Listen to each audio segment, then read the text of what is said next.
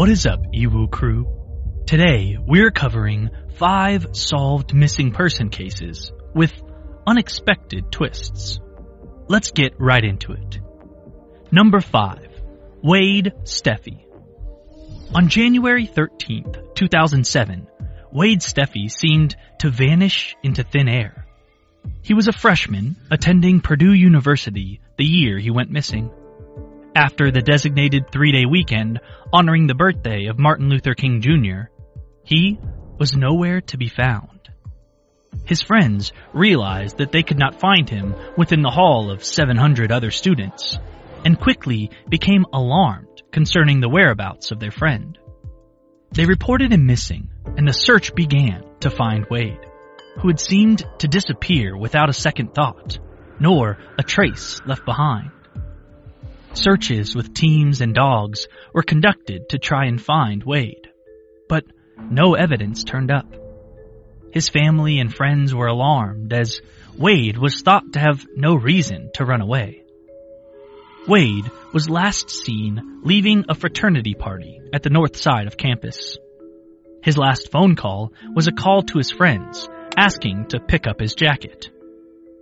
The runaway or kidnapping seemed abrupt especially since no one seemed to know anything about his disappearance.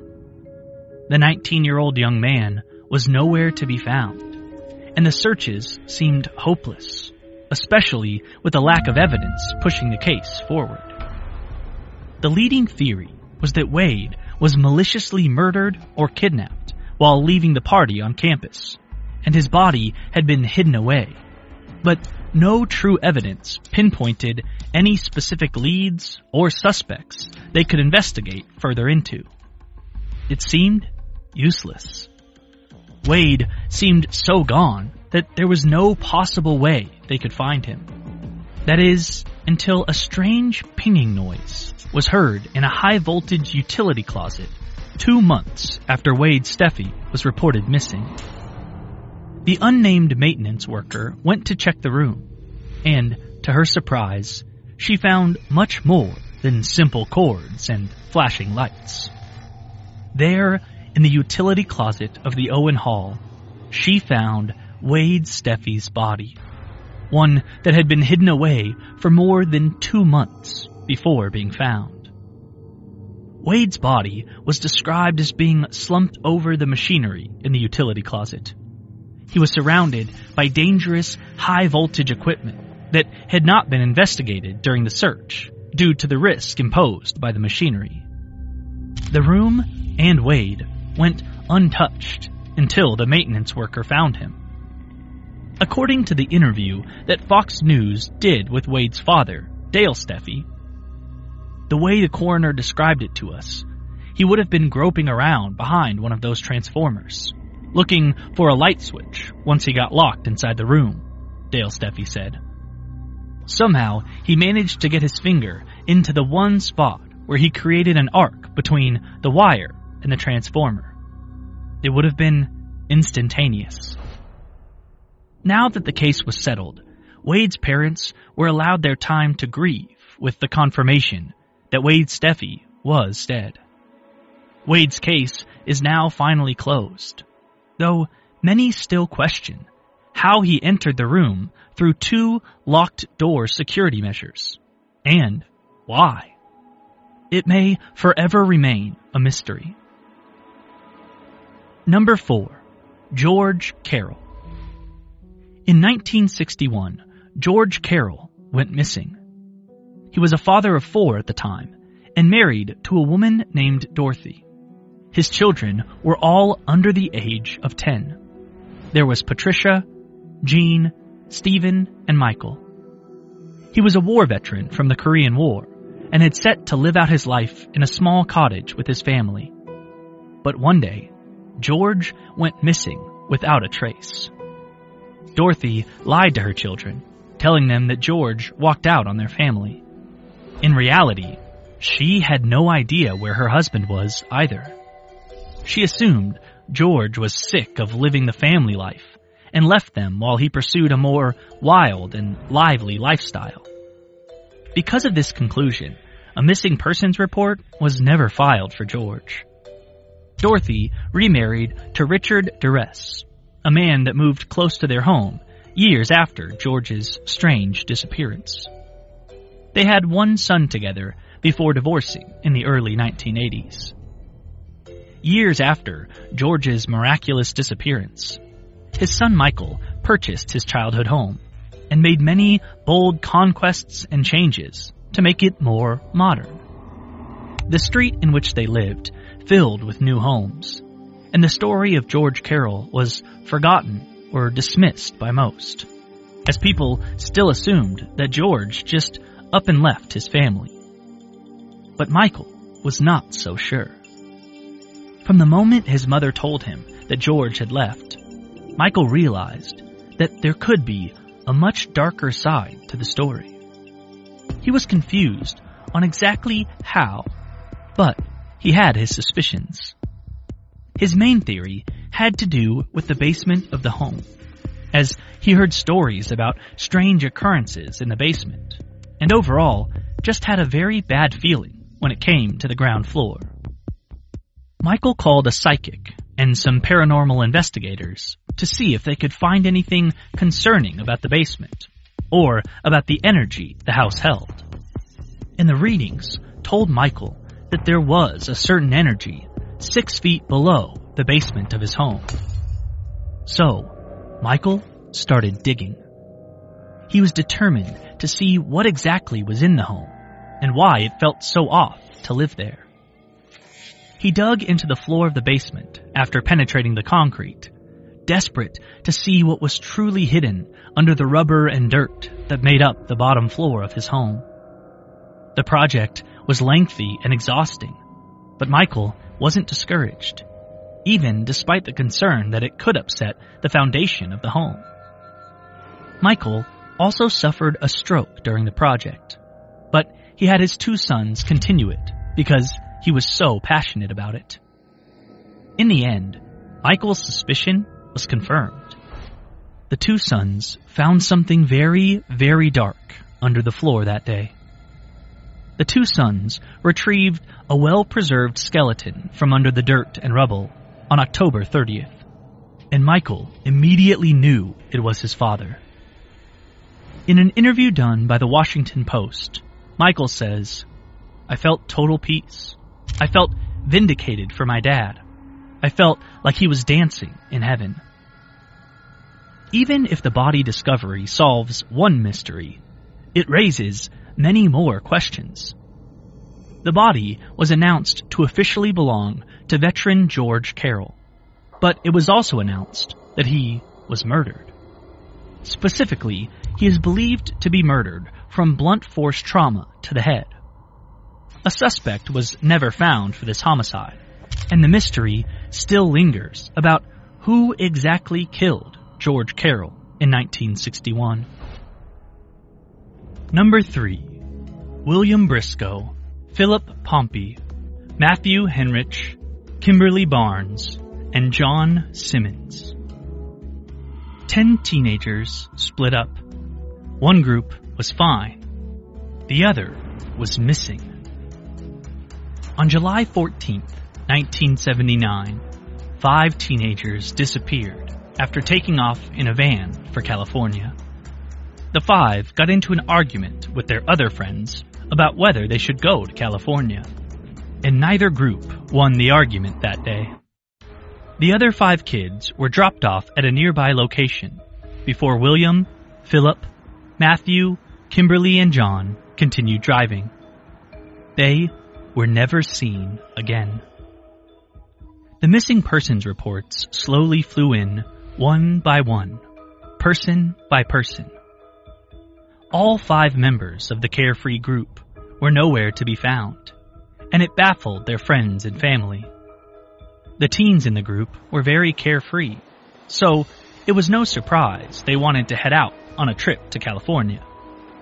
They wanted to travel coast to coast in their golden 1976 Dodge van. But five of them refused because of the risk and the fear that involved going that far away while being as young as 16. after they decided who was going and who was not, they took off to sunny skies and luxury. Or, at least, that's what some people thought when the five were never seen again. At the time of their disappearance, William was 18, Philip was 19, Matthew was 18, Kimberly was 16, and John was 18. The carefree group was not afraid to take risks, so many people assumed they actually made it to California and decided to stay there. But there was a much darker theory as well. Some say that they were murdered or kidnapped, or the car was hijacked during their drive. The idea that they could simply vanish was unbelievable, and no one knew what to think of it. One day, a fisherman's reel hooked onto something much bigger than any fish in a canal west of Boca Raton. On February 22, 1997, around 18 years after the teens all went missing, a golden, rusty 1976 Dodge van was hauled up from the canal. The van was decrepit and full of mud and algae, but an investigation was done immediately to see why exactly the mysterious van was unearthed in the canal. There were beer bottles found in the van, along with two drenched wallets, bits of jewelry, and a license of one of the missing teens. There was also a mass of bones and teeth found in the wreckage, which were quickly sent to a forensic anthropologist. The forensic anthropologist confirmed that the bones in the wreckage were indeed the remains of the group of teens that tried to take off to California that day. In an interview with Paul Miller, the sheriff's spokesman, he said, There is indication that there was drinking going on. Back in 1979, this was a dark and desolate road near a canal. There was no foul play suspected in the deaths of the group, and the discovery finally allowed family members to grieve knowing what truly happened to the teens.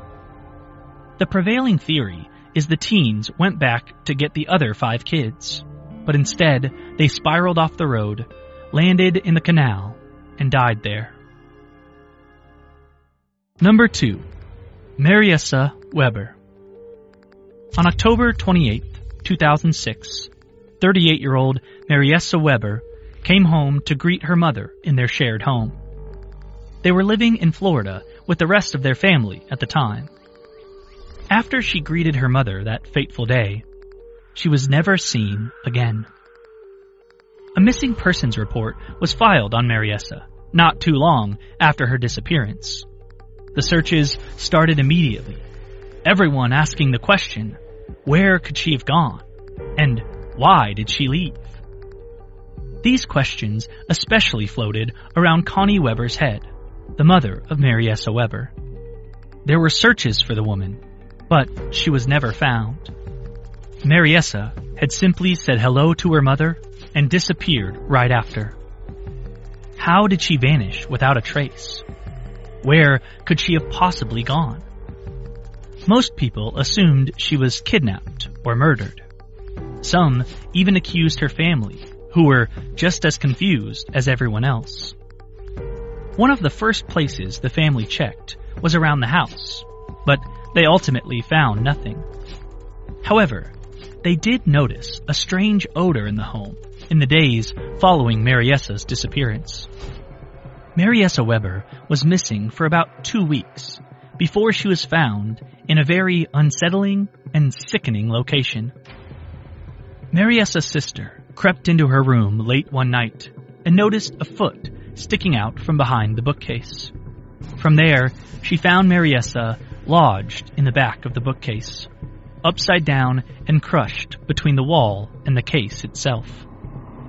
Authorities believe that Mariessa was trying to plug in a television, and the plug was behind the shelf.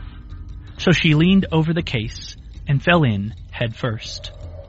Unable to call for help because of her compromised situation, Mariessa died from oxygen loss and suffocation due to being hung upside down for so long. Mariessa was 5 foot 3 and barely 100 pounds, so the bookcase could easily swallow her whole.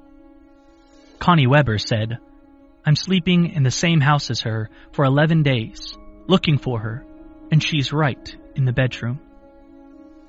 Mariessa's death was truly tragic and a horrifying way to go out. Number 1. Larry Ely Murillo Moncada.